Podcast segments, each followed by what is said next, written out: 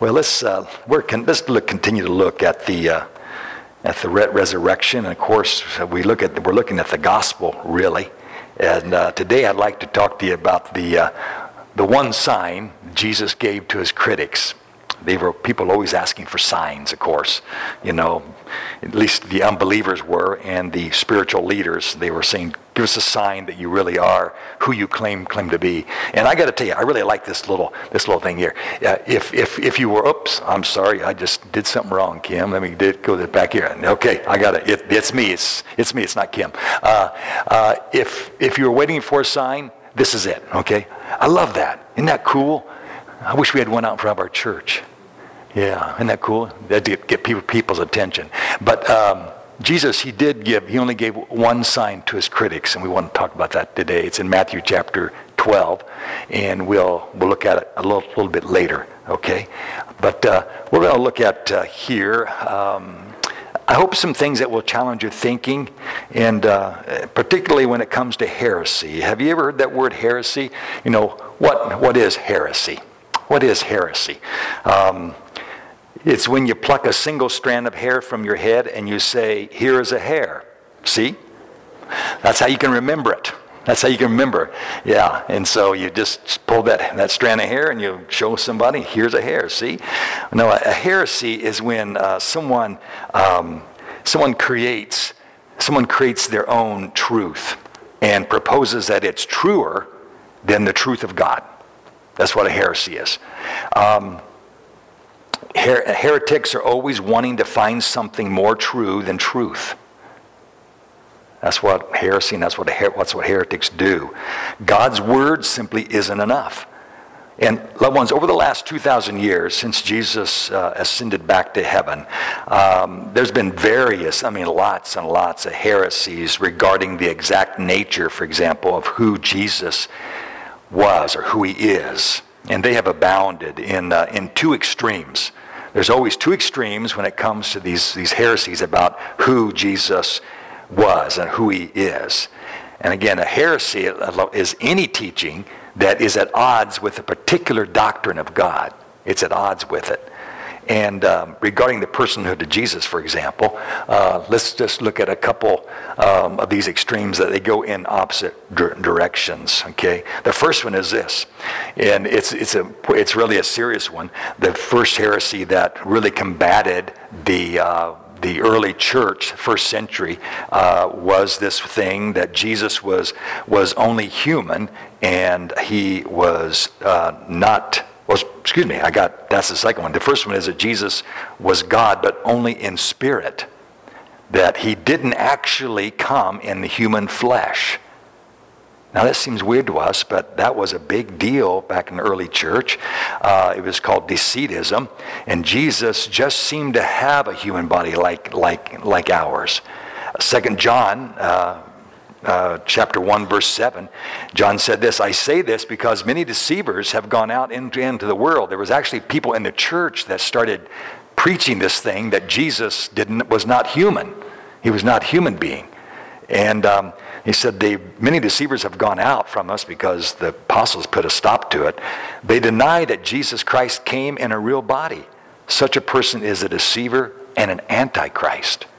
So this heresy that teaches that Jesus was not human is antichrist. That's uh, that's that's what makes up antichrist. The other heresy is this.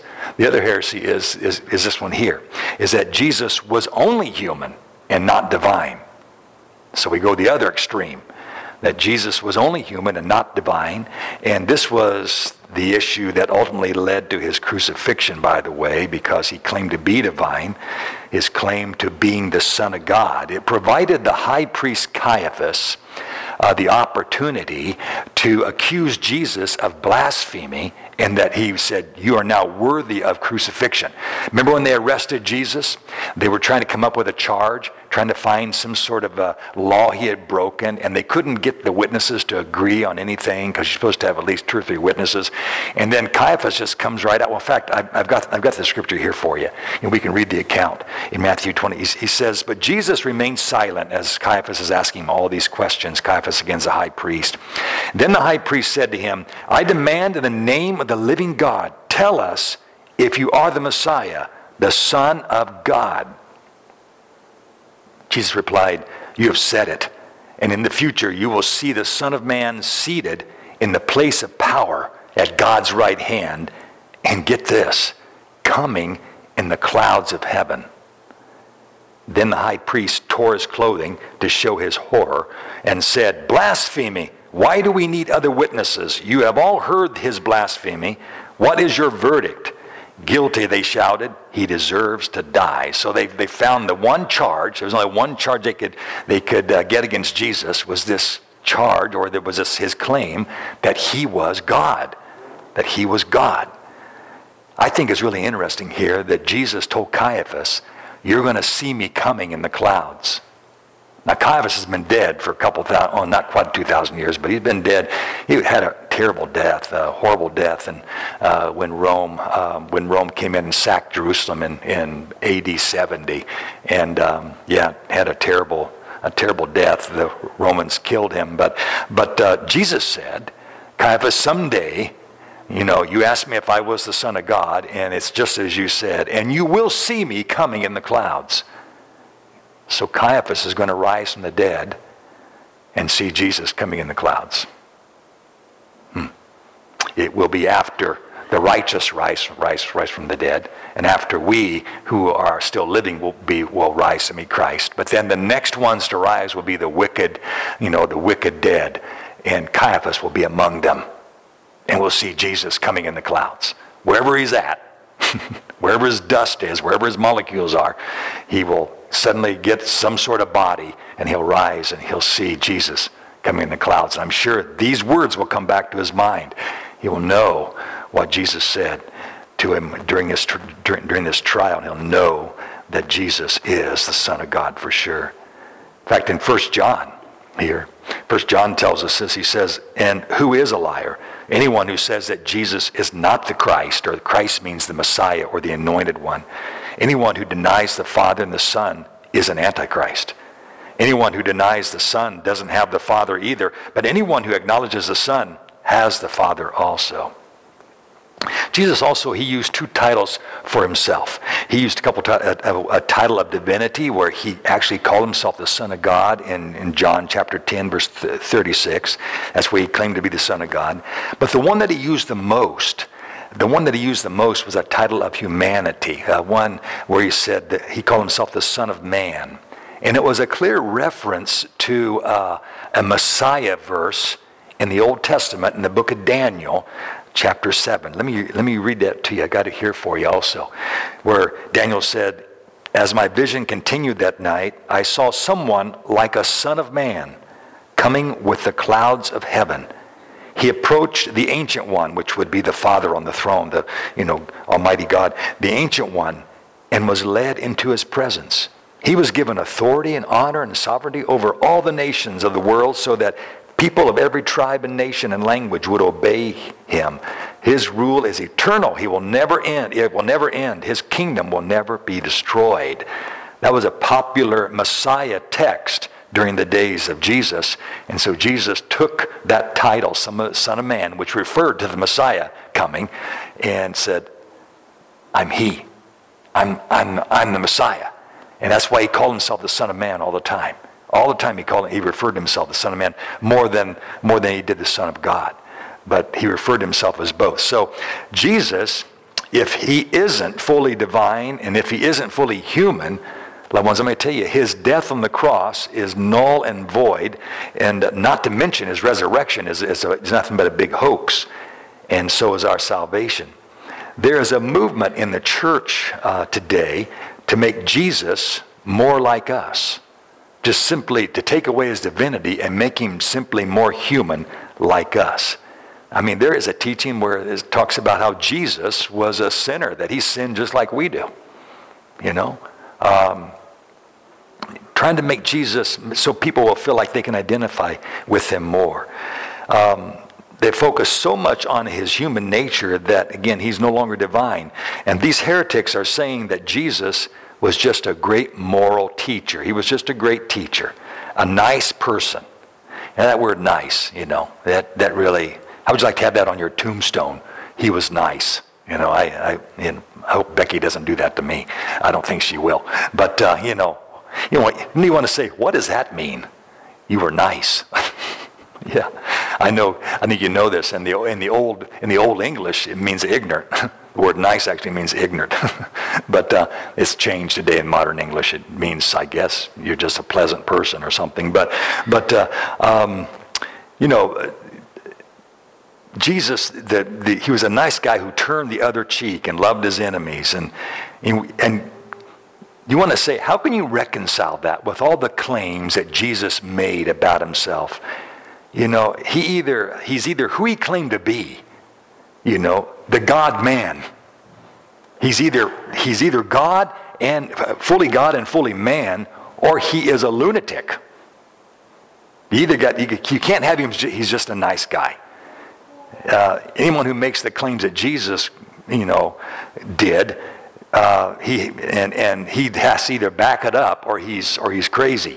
You know, I've noticed many times over the last many years, and uh, I think we may have mentioned this before, um, that uh, we've been spared in Bern terrible thunderstorms.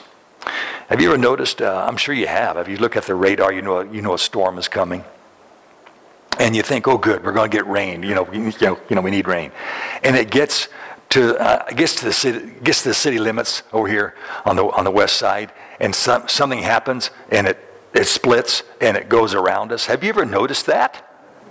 Uh, that is the weirdest thing. I tell you, that happens.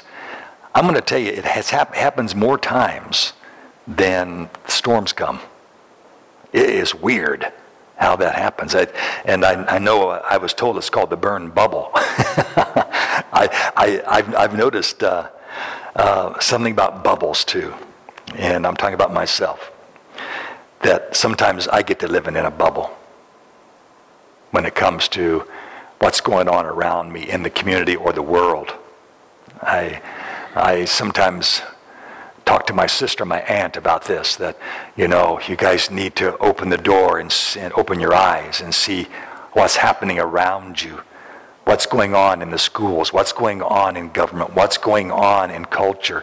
So that you you just aren't, um, you know, walking around, you know, um, eating, drinking, and be merry, and not realizing that the world's burning down. You know what I mean? The world's burning down around us, and and we have to. We we don't want to. I, You know, I, I guess it's okay to live in a bubble for a while, these bubbles of ignorance regarding what's happening in the American church. But, boy, we need to we need to not, you know, get in that habit. Um, I know bubbles, ig- ignorance bubbles exist everywhere, and I've and I've been in them too before. So I'm not. I'm just saying that we need to be aware of it and ask God to help us to open our eyes to see what's happening around us. You know, many Christians today, they don't even believe. I guess you call them Christians. They don't even believe that Jesus' resurrection matters. It's just something we do once a year at Easter time.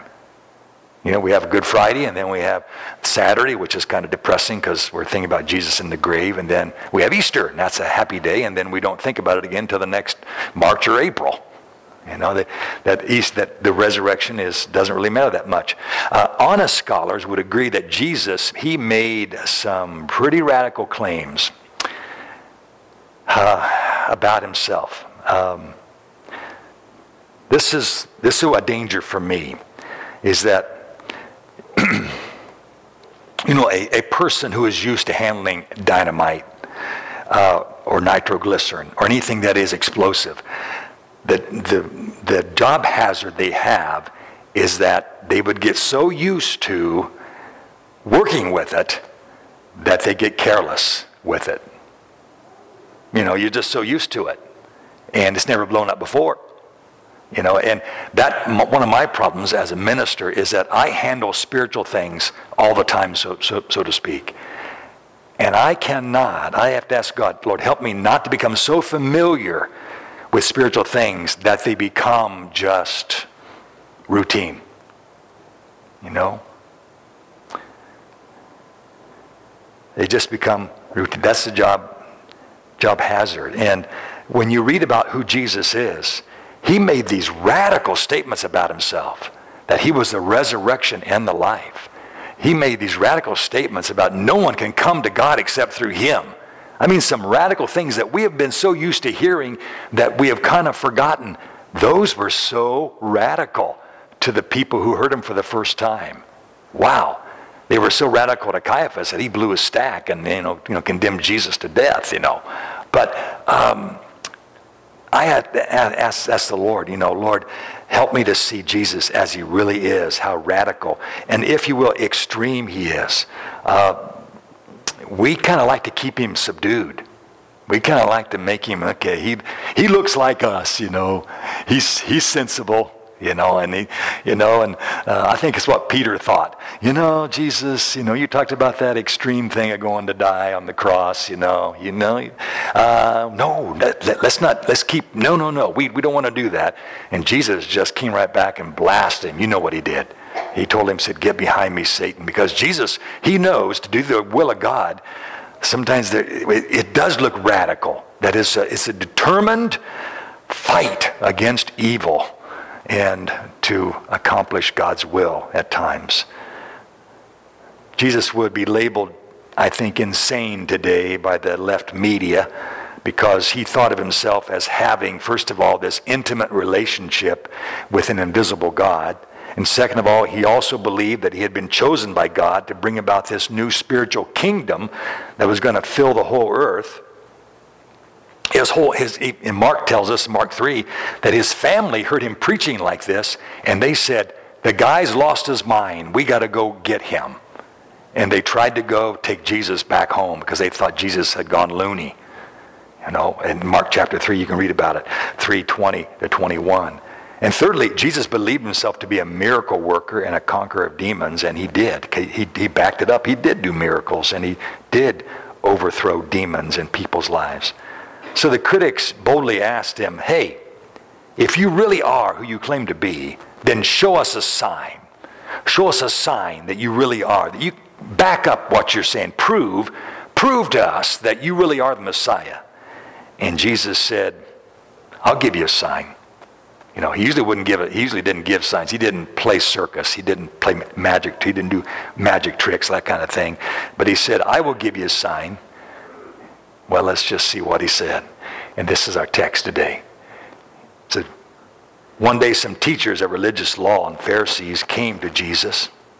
I think I'll read it with you from over here. One day some teachers of religious law and Pharisees came to Jesus and said, Teacher, we want to show us, we want you to show us a miraculous sign to prove your authority. But Jesus replied, only an evil, adulterous generation would demand a miraculous sign. But the only sign I will give them is the sign of the prophet Jonah. For as Jonah was in the belly of the great fish for three days and three nights, so will the Son of Man be in the heart of the earth for three days and three nights. That was just a, a euphemism, a, a way of saying over a period of three days. The people of Nineveh will stand up against the gen- this generation on Judgment Day and condemn it. For they repented of their sins at the preaching of Jonah. Now someone greater than Jonah is here, but you refuse to repent. The Queen of Sheba will also stand up against this generation on Judgment Day. She was the one that visited Solomon, you remember? And she'll stand up against this, gen- this generation on Judgment Day and condemn it. For she came from a distant land to hear the wisdom of Solomon. Now someone greater than Solomon is here, but you refuse to listen. So what did Jesus say would be the sign that would elevate him, that would substantiate all of his radical claims? That he would rise from the dead. His death and re- resurrection. That's what, that's what he's saying to these critics. Loved ones, if Jesus didn't rise from the dead, that makes him a false teacher and we shouldn't follow him. But if he did rise from the dead, that proves he really is all the radical things that he claimed to be. Divine and human. The God-man. I don't understand how he can do it, but he did it. He's God, and, and he's fully fully human, fully divine. And that's, uh, this is what gave the first Christians something. The first Christians there, when they heard this message, they, they really thought about it. Because this, the resurrection, loved ones, the heart of the gospel is the resurrection of Jesus Christ. It is. It's the heart of it. You may recall from last Sunday that the biggest theory against the, res- the resurrection of Jesus today, there's lots, been lots of theories over the, over the last uh, you know two thousand years, but the biggest one today we have is this thing called mythicism. Mythicism. That is the that's the big one today. Mythicism is this um, theory that our woke elites are claim, elites, excuse me, are claiming that Jesus never actually existed. How do you prove George Washington existed? Well, we have paintings. Well, yeah, but do you, you know, uh, uh, you don't have any photographs. Um, what we have is writings. Well, how do you know that that was him? You know.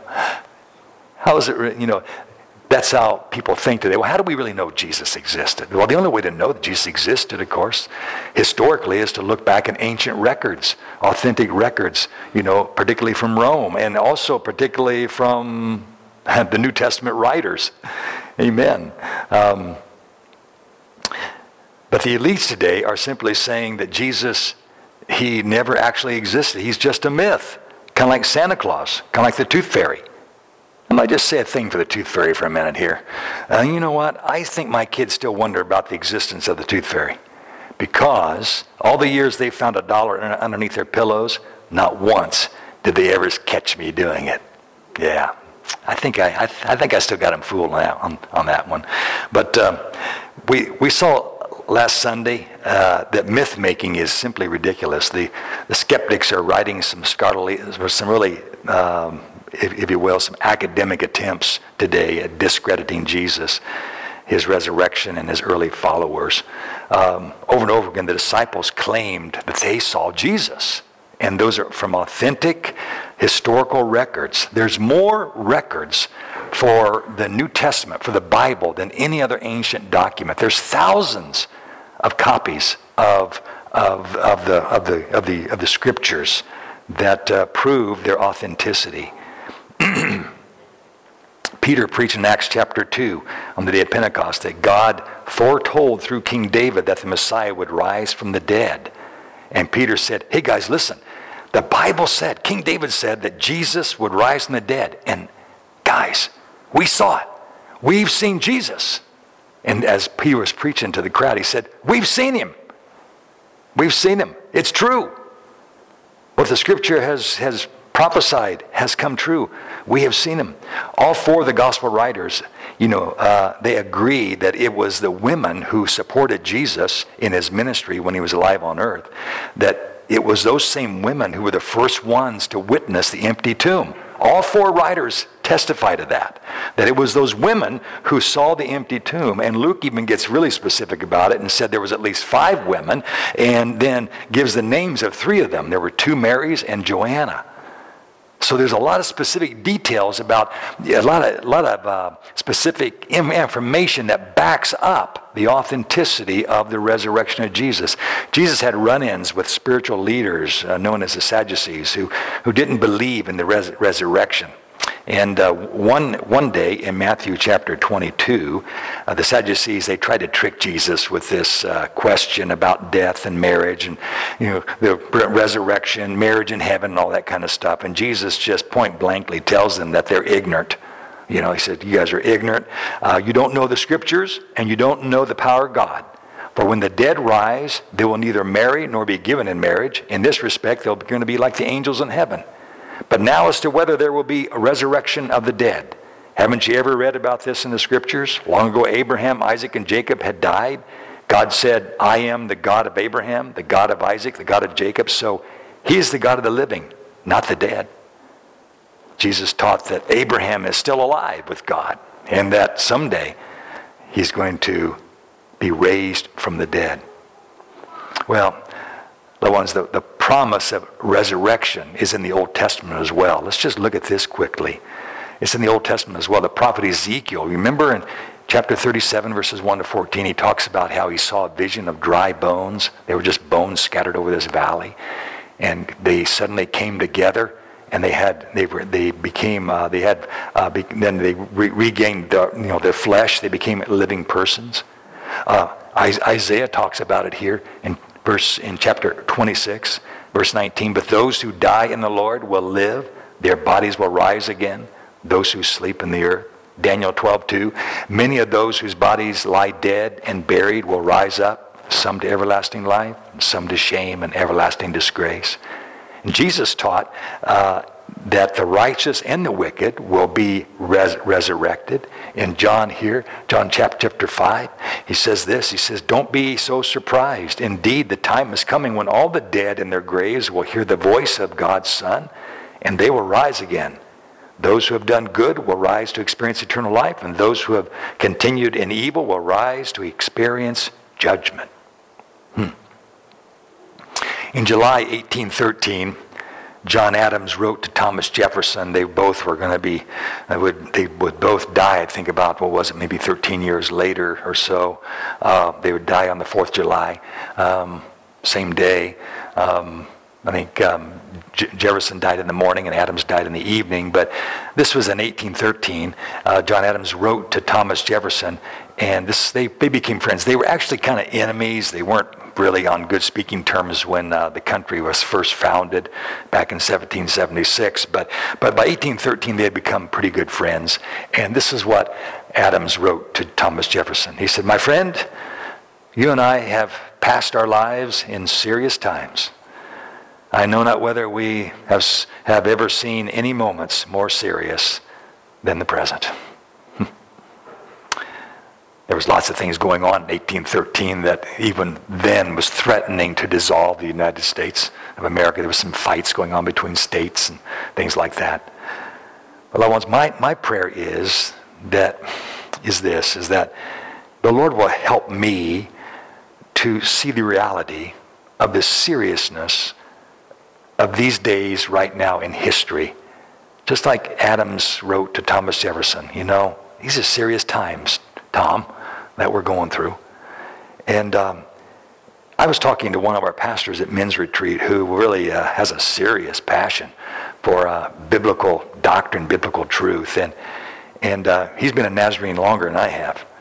But he shared with me, he said he's alarmed at what he sees happening in our own denomination.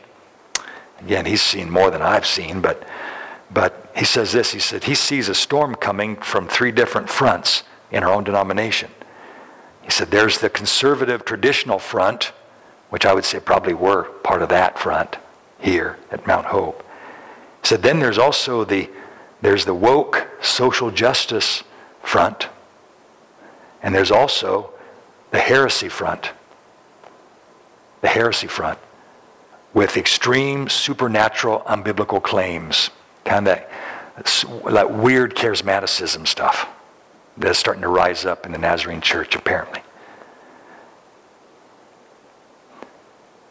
Loved ones, we must be more rooted and grounded in God's Word than ever before. We don't want to be bubbleized. We want to, we don't want to be, we must be careful not to take comfort in thinking that we're on the conservative front. We, you know what I get concerned about? Because I'm a cons- I, I have that tendency to be more Con, uh, fundamental and, you know, con, conservative. It was that church in the book of Revelation, chapter two, the church at Ephesus. It concerns me that they were conservative, and yet Jesus said, uh, something's missing.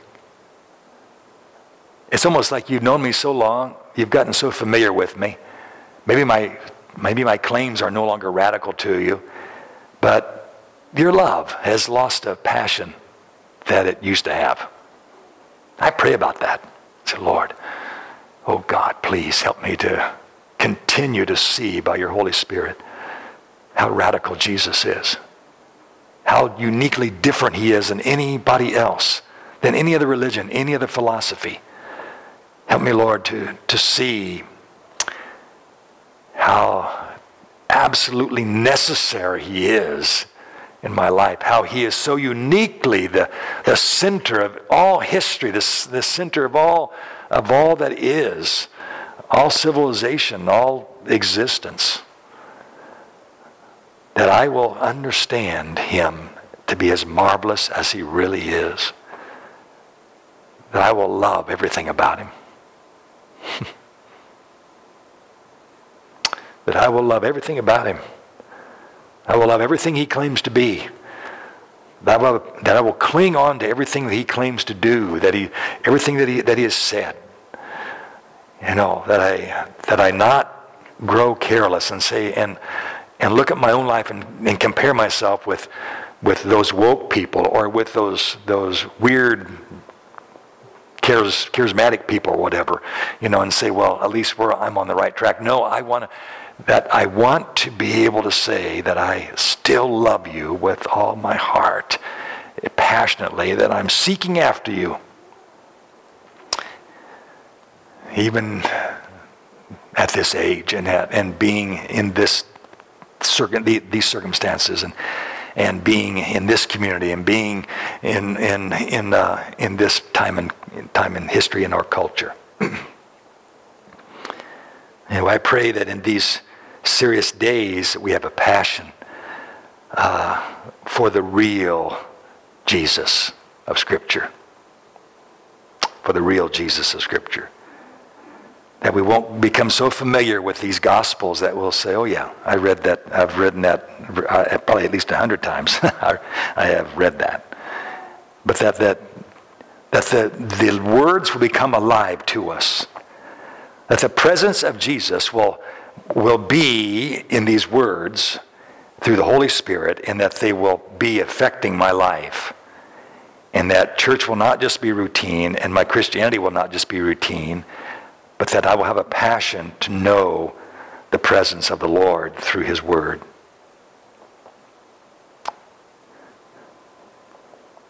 That his resurrection will be, that the, the power that raised Jesus will be the same power that will be working in my life even now. So I pray that these serious days will have a, a passion for the real Jesus. Next Sunday, we want to look at the real Jesus, what the real Jesus taught and what he did, what he achieved. And I hope that um, the Lord today has spoken to your heart. And that um, if anyone desires to pray today, to come to the altar and just to pray, I'd be glad to pray with you. I need, I need more prayer myself. But let's stand together. Would you stand with me, please? And let's stand together. And let's just, uh, as we close today, let's just focus our attention, our thoughts upon upon the Lord. Um, Father, as we as we think about uh, what your word has said to us today, as we think about the sign you gave to authenticate all the radicalness of your teaching, the radicalness of who you are, of what you what you have what you've done, what what you do, Lord. Uh, as we as we see that that that's that sign of your re- resurrection just simply authenticates everything, verifies that you really are who you claim to be, God and man, the God man, the unique person of all civilization that that. is the only way to eternal life and all the glories of your kingdom that we can experience. You're the only way that we can do that. Father, I pray today that each of us, no matter our age, that we will see the seriousness of the day we live in. And that, although, Lord, we, we're not, oh, fuddy-duddies, Lord, we're not stuck in the mud, we're not grumpy and grouchy and all that, we're not because things look so dark.